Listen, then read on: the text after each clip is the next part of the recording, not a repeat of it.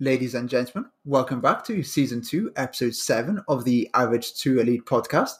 As always, I'm your host, Chris Lowe, and today I was joined by James Moran, who's a performance nutritionist for Team Ineos Cycling and Team Uno-X Cycling.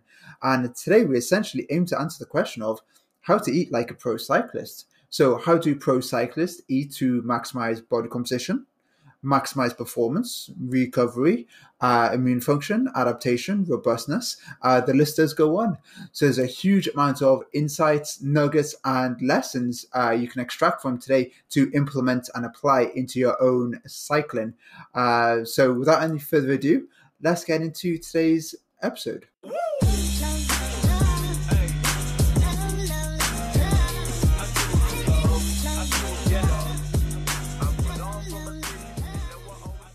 James, a big thank you for joining me on the podcast today. I really appreciate and value your time being on. So, big thank you. And first and foremost, how are you? Yeah, good, thank you. Busy supporting a lot of bike racing and training remotely from my home in Manchester. Not allowed to travel to Europe at the moment, but yeah, all good, healthy. Very good. Great to hear. So I clearly know who you are, but for the listeners who may not, can you just give a really brief background and insight into yourself and into your life, please? Yeah. So my name's James Moran. I'm a performance nutritionist and registered dietitian. I currently work with Ineos Grenadiers professional cycling team as a nutritionist and Uno-X pro cycling team as head of nutrition. So I have two roles there. Before moving into road cycling, I worked in the English Institute of Sport with a few different sports and teams, including British cycling, British para-swimming, British equestrian, and a few other projects. And then before that, I was a clinical dietitian in the NHS for 10 years and worked a lot with athletes with type 1 diabetes and general public with diabetes as well. So me, live in Manchester.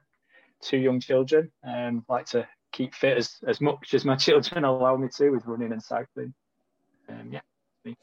Outstanding, very cool. So I think it's safe to say you're a very good person to have on the podcast today to answer the question of how do elite cyclists eat to maximize performance? And that is essentially what I'd love to get into today. So with all kind of podcasts, I like to just start really nice and broad, kind of get some form of definitions in place. And then we could just sort of narrow down and get into the specifics then. So first and foremost, what key characteristics does an elite cyclist need to have?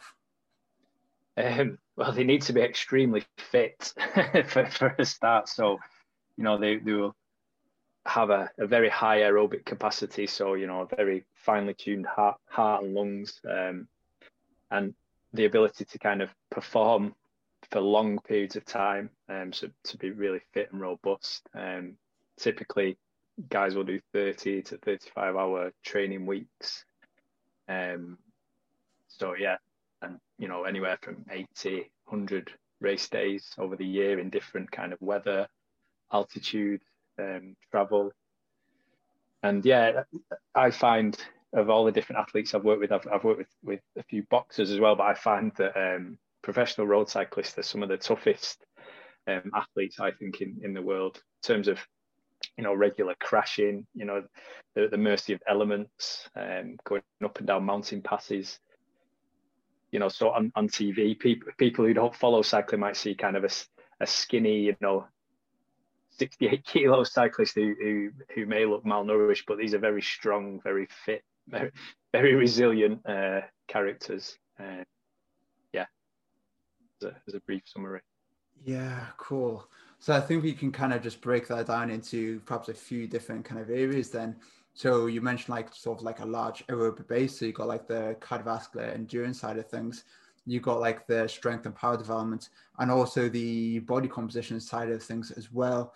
And from speaking to a lot of cyclists or just any form of endurance athlete, this idea of power to weight ratio is absolutely huge to them, and it's the gospel and is everything they kind of live by and train by.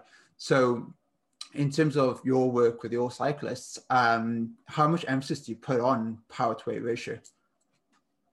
Yeah, I think it's something that is important, but it's very much kind of terrain specific. So within a squad, you may have, you know, a Colombian rider who weighs 58 kilos or 60 kilos, who where they perform best is kind of in the high mountains. So power to weight, so relative how much power they can produce relative their body mass is important because they're performing against gravity. So these guys, you know, tend to be leaner and lighter. Whereas the guys who need to perform on kind of flatter terrain or in kind of in like the classics or races in Belgium, which are, you know, brutal races over cobblestones with short, sharp climbs, but more flatter terrain, then absolute power is the priority. So being able to sustain high power outputs for long periods of time. So kind of power to weight isn't necessarily the be all and end all in that kind of racing. And I think quite often amateur or not elite athletes kind of forget that and think that the only way you can be a good cyclist is to be kind of as lean and light as possible, and it's not always the case. You know, you'll see large variation within a squad of body composition, even within an elite squad. So there's kind of not one size fits all with cycling, which is the cool thing about the sport. Absolutely. And like you said, I think a lot of cyclists do get into that thought process of, I just need to be lean. And then you almost just like large diminishing returns on this, like, again, looking at, say, low energy availability and all that kind of stuff. Have you sort of seen athletes kind of almost just get sucked into that rabbit hole and seen any kind of negatives around that in terms of performance, health, robustness?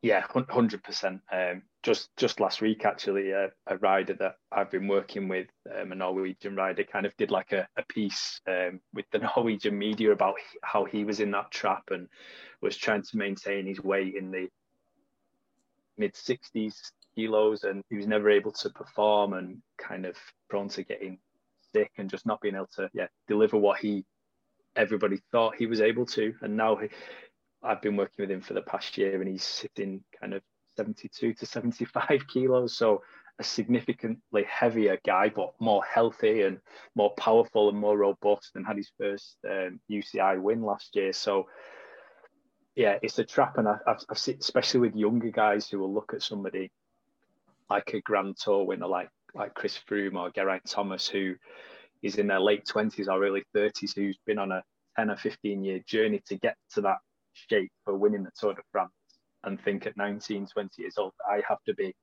in that shape. And it's hard. I think, social media and comparisons and things don't help, but it's definitely an issue. It's something with young athletes I deal with a lot. Yeah, really interesting. So with that cyclist who ended up getting his first UCI win, just to recap, what weight did he go from and to? So he ended up around sort of mid-70s, but what did he start at?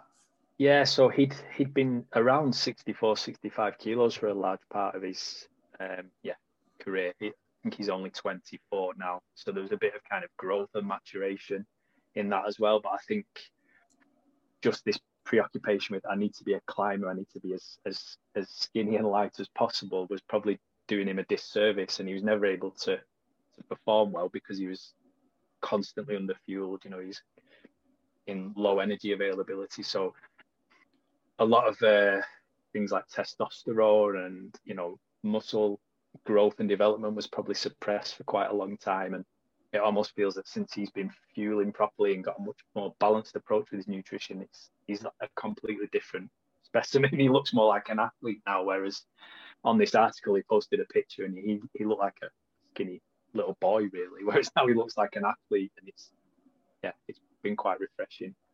Yeah, that's amazing to hear. So obviously from his mental perspective, adding 10 kilos on must have been a very challenging journey for him. Was it a case of something just clicked with him and he's fully on board to just bang on sort of 10 kilos? Or was it a case of you really had to work and refine everything, and then just by him seeing small results from eating properly, that kind of just built up the momentum you had there? Yeah, a bit of both. I think he'd started to gain a lot of it over the past 2 years, and then it's around like 69 kilos. And even then he was kind of on that edge of being worried about gaining weight. And when we did body composition assessments, so things like skin fold measures, he was kind of super skinny. Like, he was in the shape that you'd expect somebody about to enter the Tour de France, and this was in January, December. So I was able to kind of use numbers to kind of reassure him that even if he gained a few kilos, he'd still be really, really kind of lean, but his performance would improve. So having that kind of relationship and being able to present numbers and evidence and comparisons with other athletes and things just help reassure them. Yeah, absolutely. And again, I think a lot of people forget that power-to-weight ratio can come from two sort of areas. Yes, the body composition, but actually fueling performance to generate adaptations and get stronger and produce more power. And exactly. I guess that's probably what happened there. And I guess if you just perhaps overly restricted for a long period of time, and then all of a sudden or perhaps overly restricted in this perhaps catabolic state for a long period of time, then added in extra calories, like I said, you're going to get that extra sort of growth of lean tissue, and combined with maturation, is probably going to come on quite quickly. Yeah. I mean, anecdotally, his coach and him had told me that he'd grown something like 4 or 5 centimeters in the past 6 months. And this is a guy who's 23, so he's not like a growth spurt you'd see in a teenage athlete. It almost feels that everything's just been switched back on. Like, his body's kind of now responding and everything's a lot more balanced. I mean, power to weight ratio is important, but it's kind of not the only important thing. And there's a difference even in professional cycling. Or if you are a contender for winning the Tour de France, then you need a certain power to weight ratio to be within those top 5 to 10 riders. And, you know, optimizing 500 grams or a kilo of weight in those guys at certain parts of the year is important. But then that filters down all the way to amateur cyclists who think that, you know, by dropping 500 grams or a kilo, they're suddenly going to become, you know, a world beater. And it's a lot more nuanced than that, as I'm sure you're aware. Absolutely. When amateur riders are dropping 500 quid on the seat post to save a couple of grams, it gets pretty incredible, doesn't it? Yeah.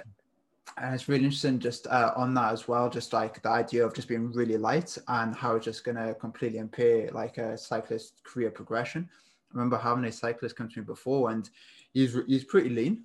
And he's like, "Chris, we need to get lighter. Can I drop muscle? How do we drop muscle?" I was like, hang on, this is absolutely ridiculous. Like, if you think of this whole idea of power to weight ratio, if you drop muscle, you're going to drop power, you're going to drop strength. So you're actually going to be worse, but the process of going down is going to be horrible, and maintaining that is going to be horrible, and you're going to be a worse athlete overall. So this kind of like this whole mindset and concept of power to weight is, you know, it's absolutely crazy. It's bizarre with cyclists just looking to maximize performance when they're just missing the bigger picture.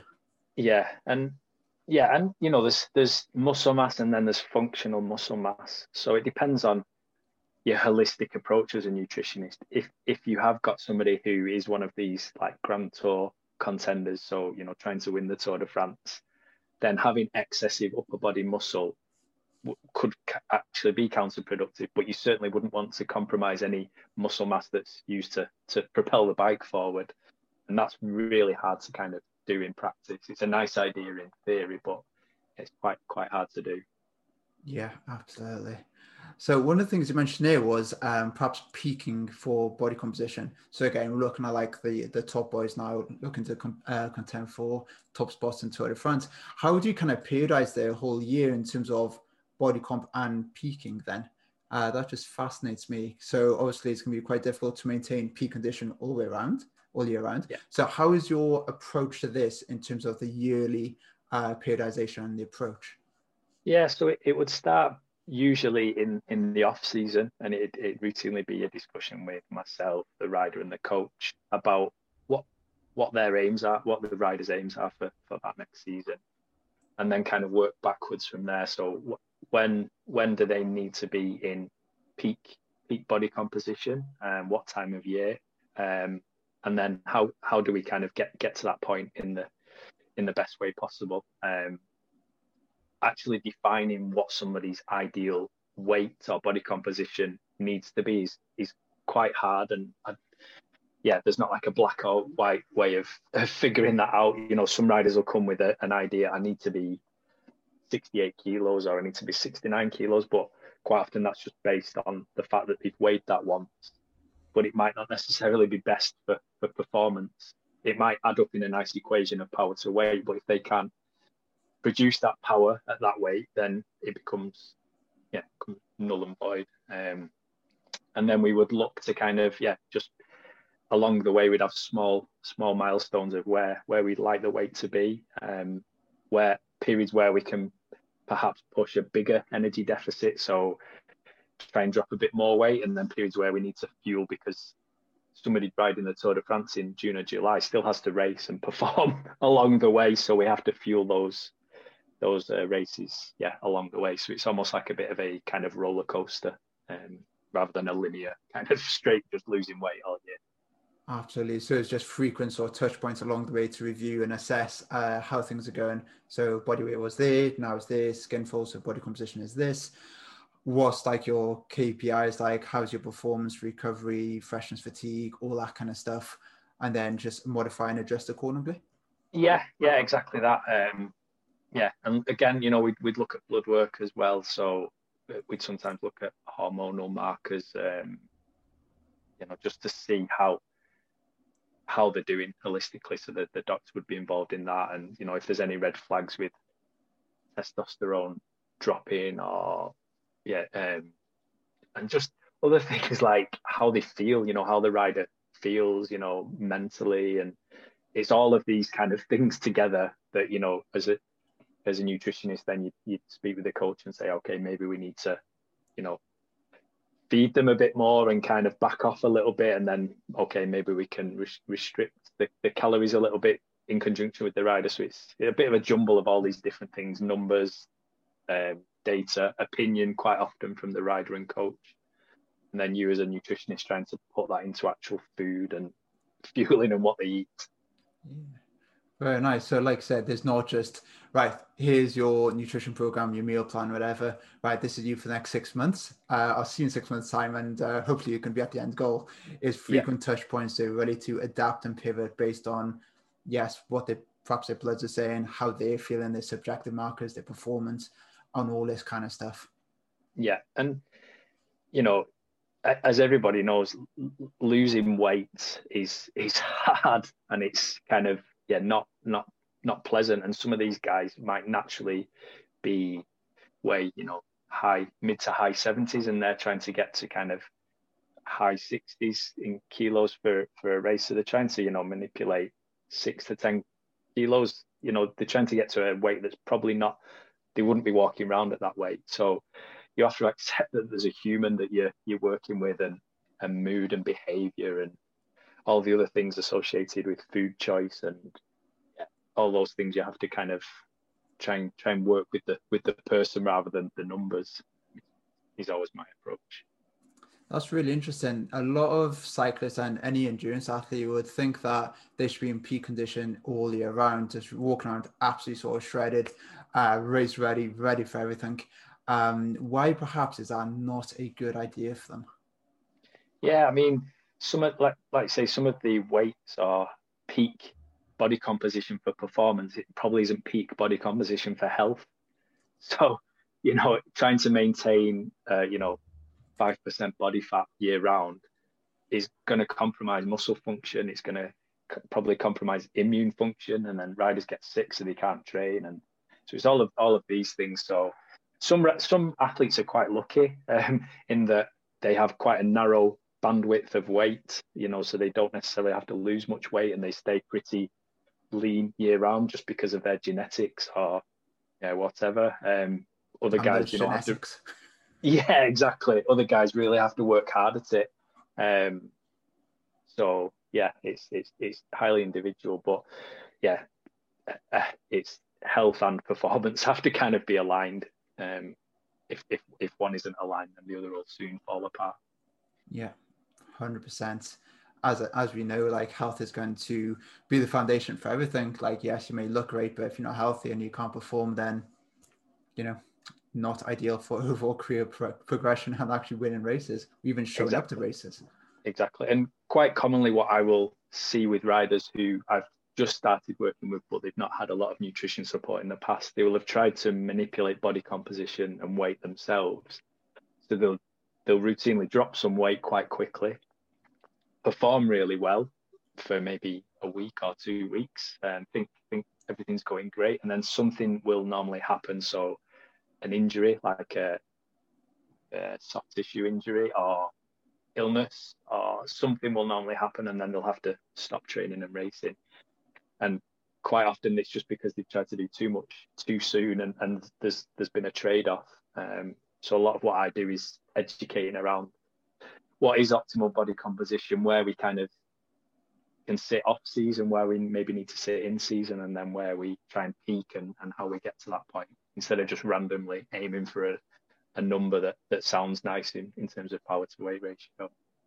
Superb. No, I really like that. And I think that's just quite a nice way to kind of cap off the body composition side of things. So when we say transition into the performance element, because obviously they're elite cyclists, they need to perform.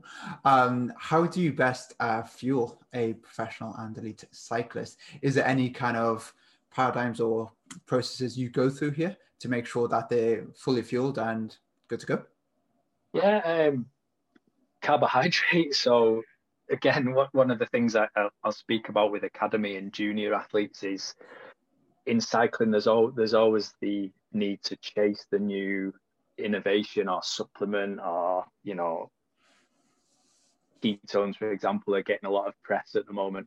But for me, the biggest kind of performance enhancing kind of substance is carbohydrate. And it's so, even with elite guys, often underutilized for fear of weight gain, or I don't know, there's still a lot of stigma around it. So when we're coming into a kind of period where guys need to perform, then we need to practice high carbohydrate intakes in training and on the bike, so that their digestive system can adapt to being able to process high amounts of carbohydrate on the bike and perform and produce high power outputs.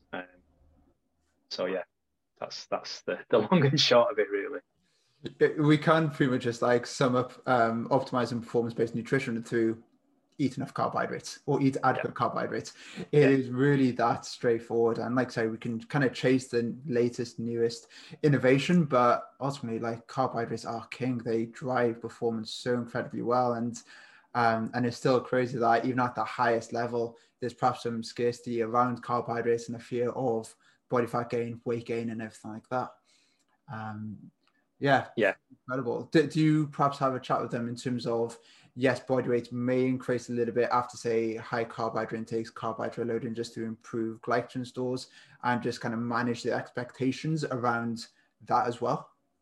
Yeah, absolutely. I mean, some guys, you know, that this is where relationship and getting to know the athletes you're working with and the athlete getting to know their body, you know. So some riders will jump on the scales in the morning of a race and almost be panicked because the number's gone up, but then more experienced riders will see that's a positive thing, because it shows, well, actually I'm really well fueled, you know, my muscles and liver are brimming full of glycogen and carbohydrates, so I'm really good to go. They know that, you know, 4 hours into a ride, a lot of that glycogen is going to have been used up. So it's understanding that, I know we're talking about weight again, but when you jump on the scales, that's not just kind of fat, bone and muscle, there's kind of glycogen and water in your muscle, and also the content of your digestive system as well, you know. So if somebody's been eating a lot of fiber, then they'll perhaps be a little bit heavier, and in certain periods of the year that's fine. In certain periods of the year we might try and reduce that fiber left in the bowel a little bit, but yeah, it's just understanding all of those together. Yeah, I'm really glad you said that. It is like putting fuel in the car, like the car will just get heavier. And you know, that's a good sign to show that you do have high carbohydrate availability. There's carbohydrates in the muscle, liver, and you're in a very good position to start the race. So yeah, I mean, again, within professional cycling, professional road cycling, the role within in a team can be quite different. So a stage on paper might look like an expected hard or a medium or an easy day, but that can look very different for the guys called the domestiques, who have to do a lot of the work on the front, pulling in the wind, who'll be producing higher power to kind of push the wind out of the way, so their energy expenditure is higher. Perhaps like a protected rider might be tucked in behind and shielded from a lot of the wind, and their energy expenditure is a lot lower, so therefore they might not need as much calories and carbohydrate on that day. And that's where it becomes a bit more kind of nuanced and subtle, but they all need carbohydrates to be able to perform is the bottom line. Yeah, so you would very much periodize carbohydrate intake throughout the training week and going into, say, a few races back to back as well. Yeah, definitely. And then even within riders, you know, periodizing it would look very different.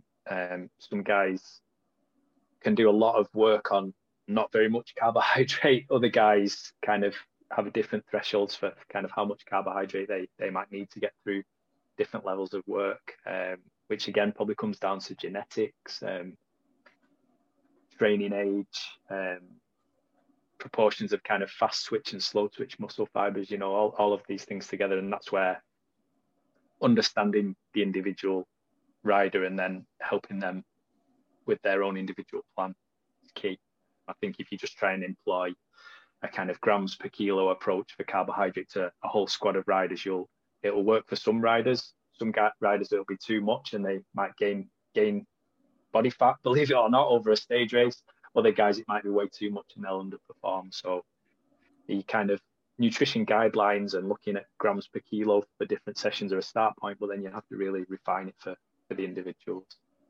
Yeah, I absolutely love that. With all recommendations from like the literature, it's a case of this on a whole, like on average, this should work, but then let's be prepared to refine it based on you. Yeah, and again, with, you know, the elite of the elite, the guys racing and contending the Tour de France, these are kind of, we spoke a bit about genetics, but these are genetic freaks, you know, these are the real outliers of physiology and nutrition and how their bodies adapt.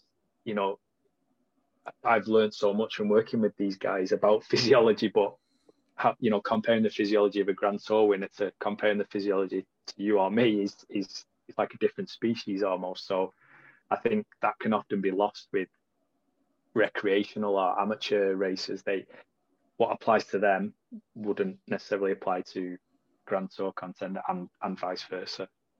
Yeah, brilliant. And again, it just goes back to that comparison side of things. This individual here is eating this much, they're doing this, they're eating those kind of foods. I should do that as well. Well, exactly. Maybe not. Yeah, exactly. And especially with kind of, you know, not professional athletes or kind of sub-elite athletes who have a job, you know, as well. So as well as like family stresses, you know, so these guys who cycling is their job, so they're doing 5 to 7 hours on the bike every day.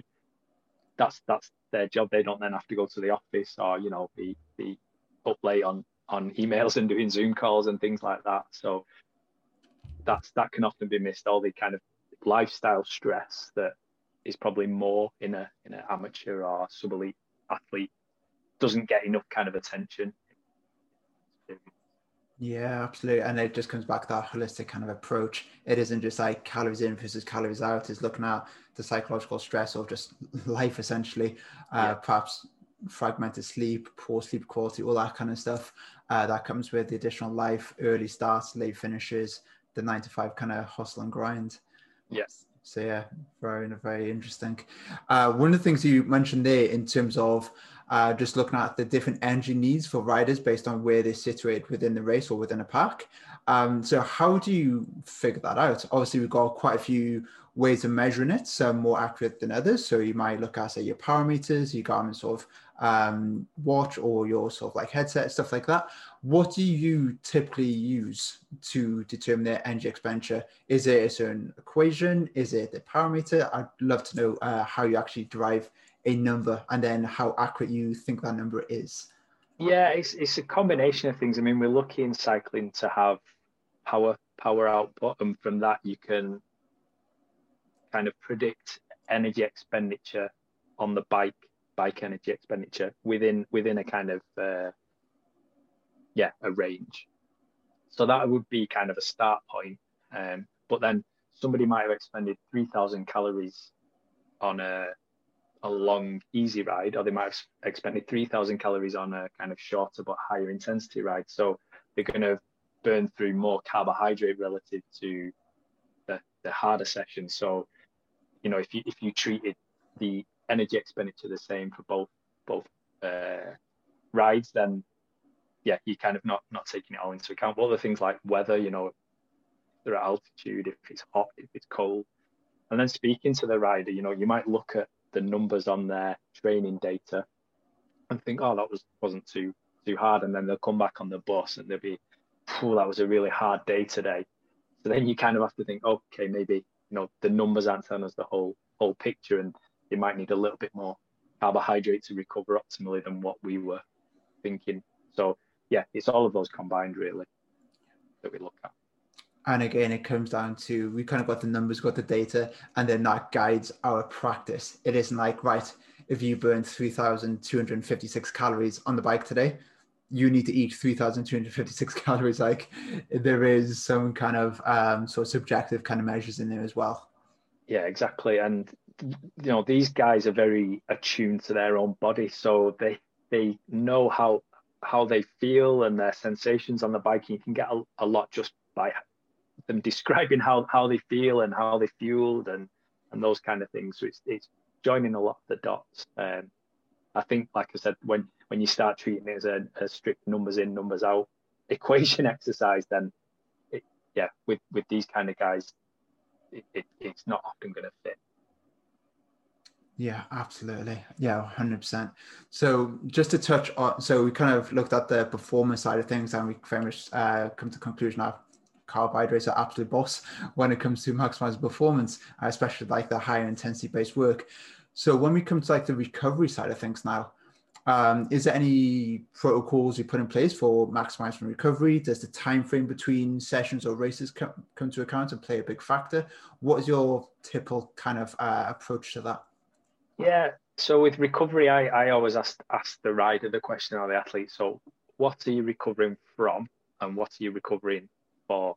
So, and then that can then shape how aggressively we need to act. So in a training environment, if somebody's done like 3 or a 4 hour really general low intensity ride, and then they're not training again for 20 hours, then do we need to be super aggressive with kind of, you know, 4 grams per kilo of carbohydrate within those first few hours, because they've actually got quite a long time to recover before they go again. And if it's been quite a low intensity training ride, they might not need heaps of carbohydrate because a lot of what they've used in that session may be more fat.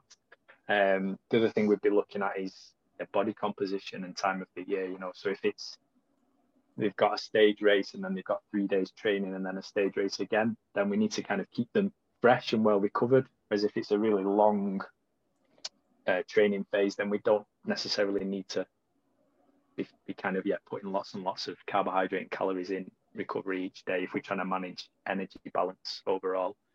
In race, we'd be quite aggressive, you know, if we've got 2 back-to-back hard days. So then it'd be textbook sports nutrition and trying to hit high numbers of easily digestible carbohydrate, things like white rice, you know, sugary foods. We'd often use smoothies to kind of get some fructose and some fruit sugar in there to replenish liver glycogen as well as muscle glycogen for the next day. Good quality protein, so, you know, routinely whey protein after a stage, and then chicken or some meat or fish.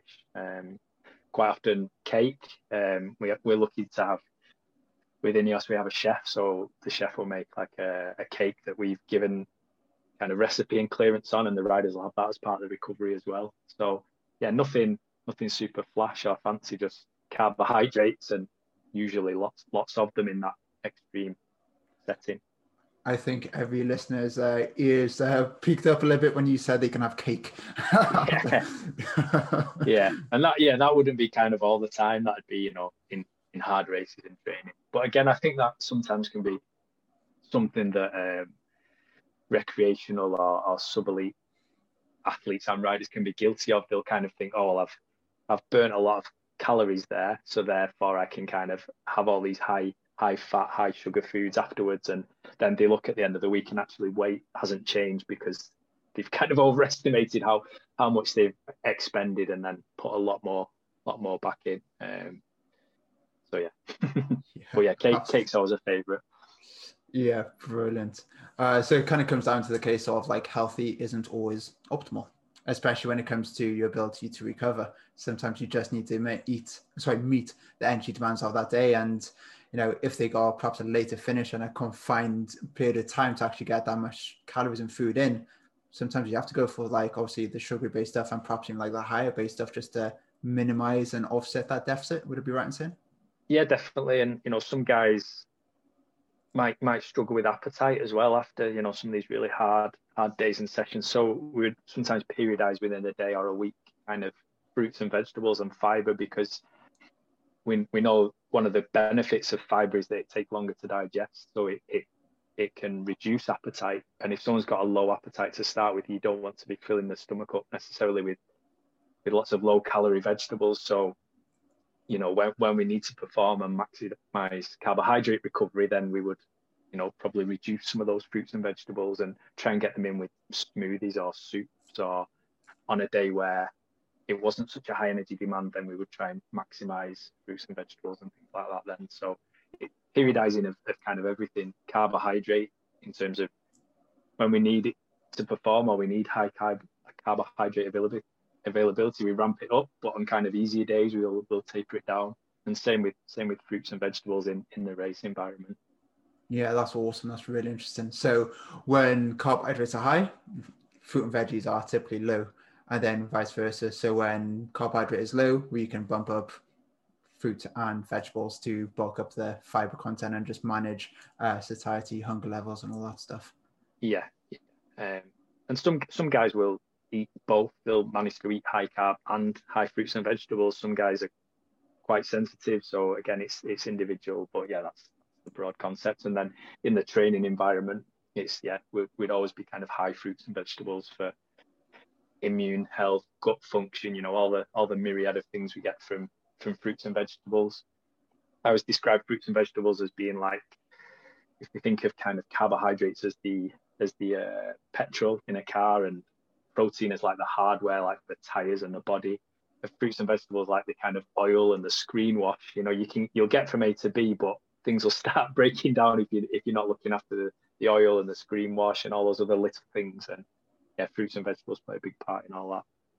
Yeah, I love that analogy. That's really nice. I like that. So just to touch on the immune function side of things, obviously the riders are going to have a huge amount of physiological stress placed on the body. How can we best keep athletes healthy? Is there anything you implement in Team Ineos, or is there any kind of protocols, or do you periodize certain supplementation?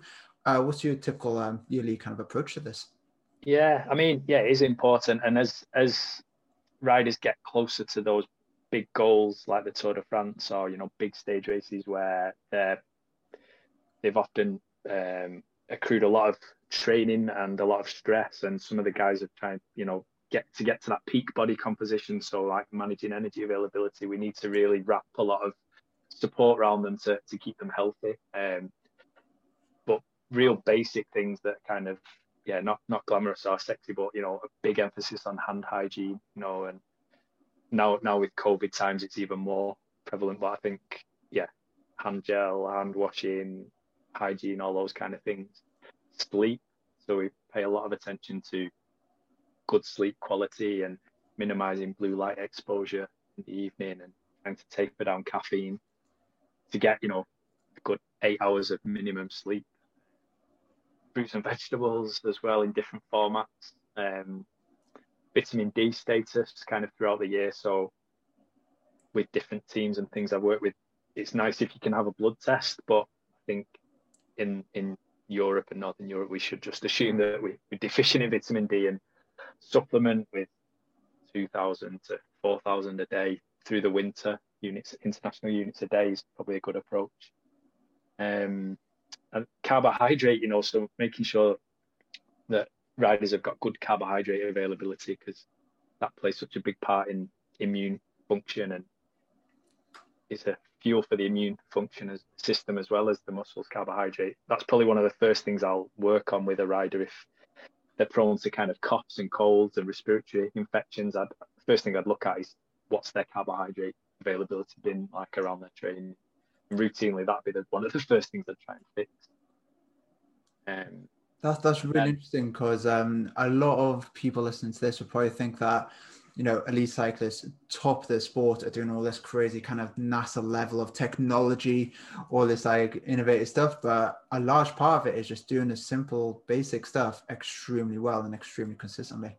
Yeah, absolutely. Yeah, and that's, you know, where the marginal gains terms come. You know, a lot of these things are quite they're not glamorous or they're not sexy, and so it's easy to like not pay them a lot of attention. But if you're optimizing your sleep and all these other big rocks of kind of nutrition and health, then all of the rocket science and the NASA technology, then that will work. Whereas if you're not optimizing all of these things, then just wasting money and resource on the latest kit and tech.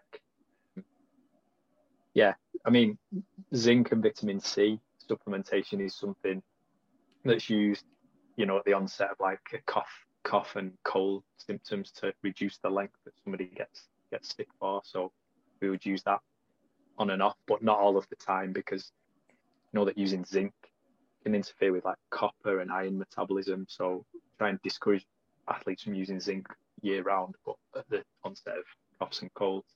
And same with vitamin C, like using high dose vitamin C can interfere with training adaptation. So we encourage, you know, good amounts of vitamin C through the diet, but only supplement with vitamin C if there's a symptoms of a cough or a cold.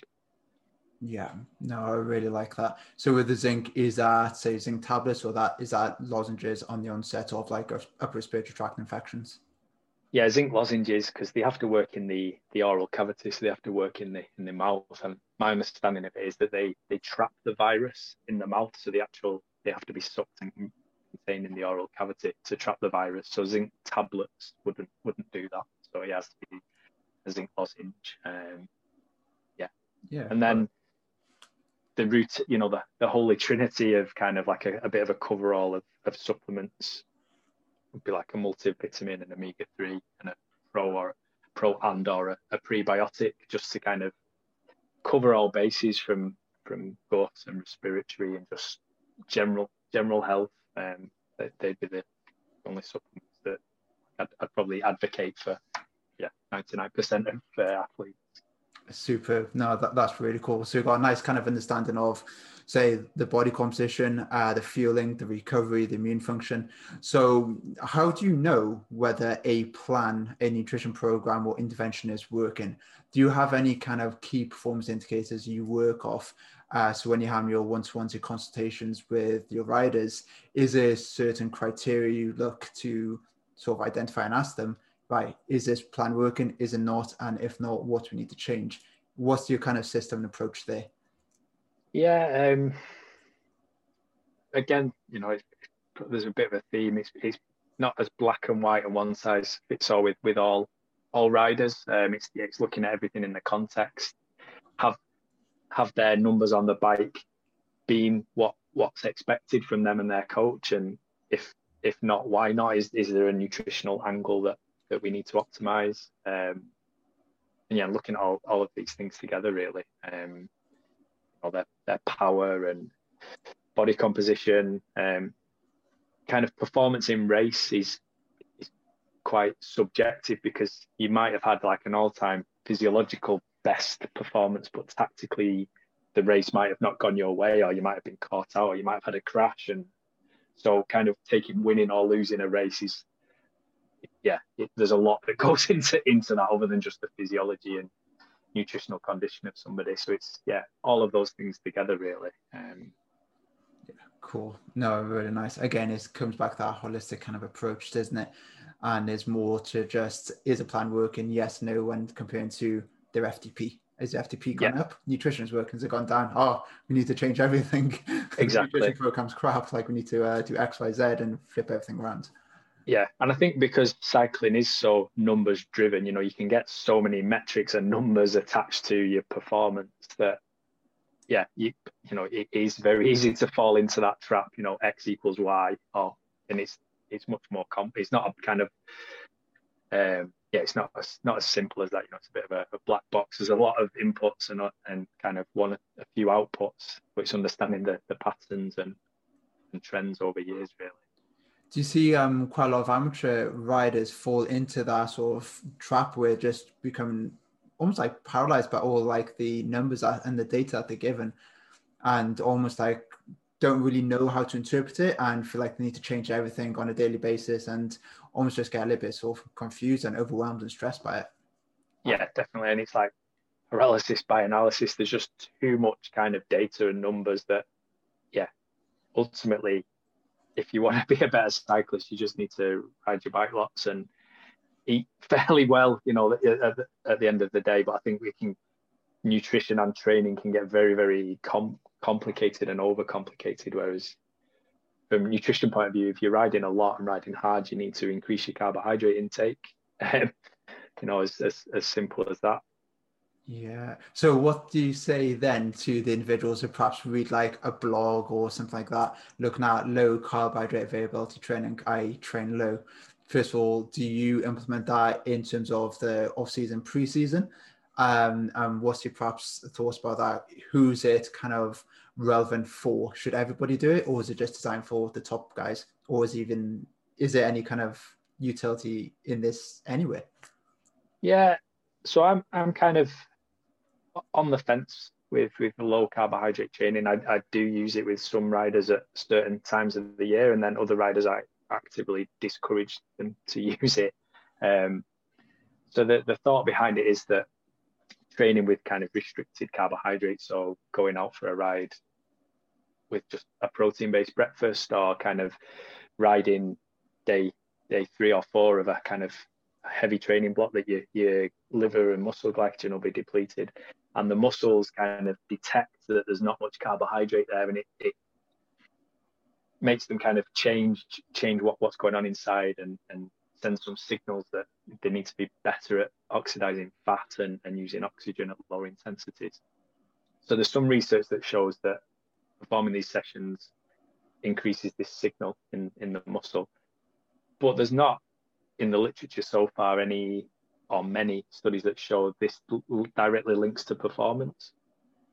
So we would sometimes use it for some guys, you know, if we're just trying to improve their general endurance in the off season, and a lot of what they're doing is low intensity, it can just be a way of increasing that training stress without riding harder or longer. You're kind of increasing the stress by restricting carbohydrate. Some guys who are kind of more powerful and sprint or classic style guys don't like to do this kind of training and don't do that well in it, so we wouldn't do that with them. Guys who are required to kind of have a Grand Tour contender who might need to ride for 4 or 5 hours at a sub-maximal intensity needs a high fat burning capacity, but then they also need to be able to utilize carbohydrate to, you know, race up a mountain to win that stage. So we would periodize carbohydrate availability training as well. But a lot of these training adaptations you get from consistent training. You know, the muscle will get better at burning fat over a consistent training block. So more often than not, I would prioritize kind of quality and consistency rather than trying to squeeze a low carb session in just for the sake of it.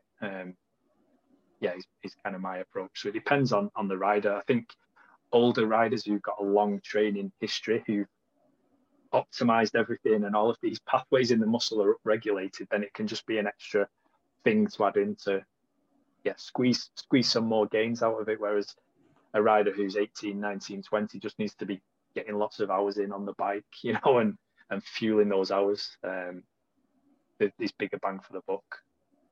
Yeah, very cool. I really like that, because I just know a lot of cyclists out there will be looking at low carbohydrate availability based training, and, you know, they're just missing the bigger picture. If they just ate enough to fuel their rides and get really good quality sessions in, you're going to get incredible adaptations that way.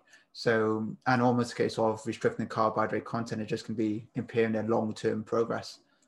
Yeah, definitely. And I think just instead of just focusing on like a session by session, looking at kind of a training block in a micro cycle and a macro cycle, and over a season, sticking in kind of random low carb sessions might increase fat oxidation for that session. But then if somebody's really fatigued the next day because they've kind of had a rough day with work, or they've not fueled properly, and then training's impaired for the next few days, then they've probably actually gone backwards in the progression. Whereas if they, periodise the carbohydrate, so not going super high for a really easy session, and then fueling the hard sessions with high carbohydrate is, and then controlling carbohydrate on a rest day perhaps, and not over fueling when they're just doing a recovery ride.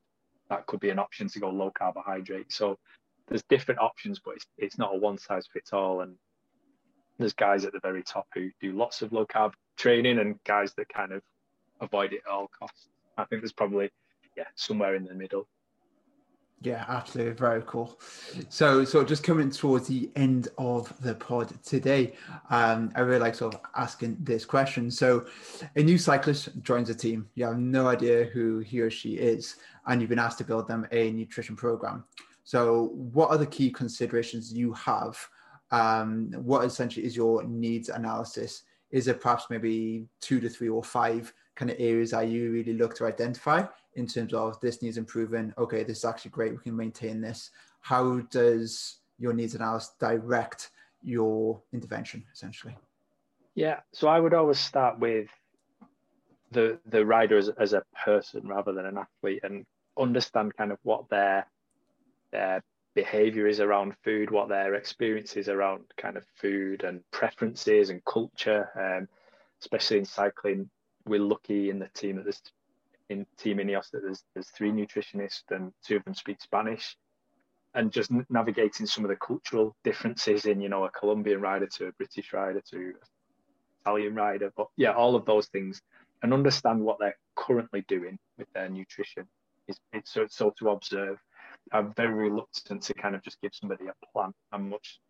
I would always ask the rider to kind of show me what they're currently doing and try and assess their knowledge and practice that way, and then see, right, where are the big things we can look to improve on, and then go from there. I think an understanding of their family life, if someone's a single rider or they've got a family and kids and the challenges that come with that, how they like to learn, how they like information. Some guys want grams of rice and that level of detail. Some guys just want a bit more just guidance of good foods to eat on different days. So try and be guided by the person rather than the kind of athlete is my approach. Yeah, fantastic. That's really, really cool. And then kind of just going into the final question now is, for cyclists to go from average to elite from a nutrition perspective, what are your top 3 bits of recommendation for them? Yeah, so, I mean, the first one we spoke about is to keep it simple and not to become kind of too obsessed with the numbers. So, not to focus on the latest supplement or, what my numbers are doing here and that. What are you doing consistently with your nutrition? Is it A, keeping you healthy, and is it B, helping your training progress? With a lot of the kind of cyclists I work with, we work off something called the 80-20 rule, and it's kind of, if you're doing the right things with your nutrition 80% of the time, then there's always kind of 20% for kind of pizza and beers and ice cream at the right time of the season, and not being too obsessed with having to have everything perfect, power PBs on every ride, perfect nutrition every day, because it's just not sustainable and for your head or for your body. So keeping it simple and not being too obsessed with the numbers. Plan and prepare. So instead of just kind of eating the same breakfast every day, swinging your leg over the bike and just grabbing something from the cupboard, I would always say look at your training block in as a minimum at your 3 or 4 day training block, and see where you're going to need to eat more carbohydrate and see where you might not need to eat quite as much, but have it planned in advance so you don't fall into the trap of massively overeating on a kind of easy day because you're tired, because you've not fueled well the 3 days before, but then underfueling on a hard day because you've not planned anything and you get in and you're too tired, so you just grab something and fall asleep. So planning and prepare your nutrition around your training block. Another one. And then learning how to cook and understanding kind of what goes in food, I think, is really important. I think my aim when I work with a cyclist is to make them kind of self-sufficient, and that they kind of just need me as a bit of a resource, that I'm not kind of having to hold their hand. They understand what their body needs. They can cook, they can put a meal together the different training days. And I think, you know, investing in good quality knives and a good cookbook, a rice cooker, you know, it'd probably have much longer term benefits than, you know, buying an upgrade on a power meter or, you know, a stem that's a few grams lighter. Yeah, those would be my kind of three that I'd be saying to focus on from a nutritionist angle. Yeah, that's fantastic. And that's going to be very applicable to every sport, every individual, every sport, every discipline. There's some like real key kind of take homes there for sure. And just in the context of pro cyclists, obviously, when their training blocks are very demanding, they're going to be eating a lot of food, a lot of carbohydrates. And if their food is very, you know, it's just not very palatable, it's going to be very hard to kind of get that in. And that's when they perhaps rear down to the easy options that are more palatable and probably don't make the correct food choices as well. Yeah, absolutely. Yeah, fantastic. James, this has been very insightful today. Thank you very much. Where can people follow you and get more up-to-dates from your life and your sort of work with Team Ineos? Yeah, thanks for having me. So Twitter, really. I think my handle is James EP Moran. So I tend to just retweet things that I think are interesting in nutrition and sports science and sport. Yeah, that'd probably be the best place to find me.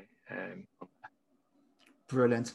James, once again, thank you very much. I've certainly taken a lot away from today's episode. I'm sure listeners have as well.